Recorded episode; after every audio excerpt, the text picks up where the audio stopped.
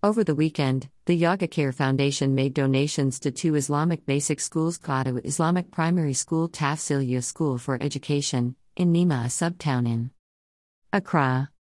According founder, Aziz Tanko who the provided is to help and empower the Islamic communities that were badly affected by the COVID-19 pandemic and also seek to cause societal change through education and youth empowerment.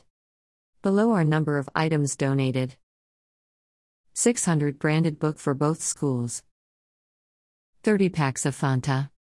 4 packs of bottled water. 4 box of chalk for each school.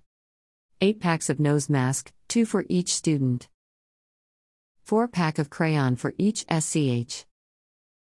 Packs of toffees. 4 box of pens. 2. Number of children we helped. We donated to over 500 students in both schools present and sorted out even absentees. 3.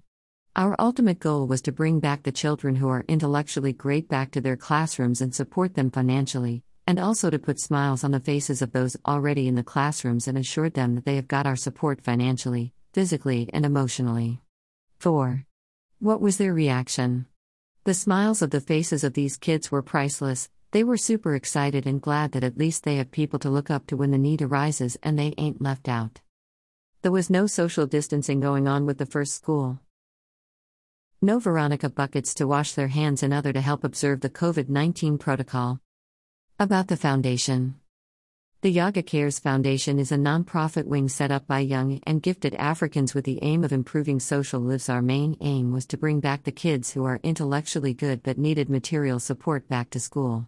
We also aimed at putting smiles on their faces. Founder Aziz Tanko Nuhu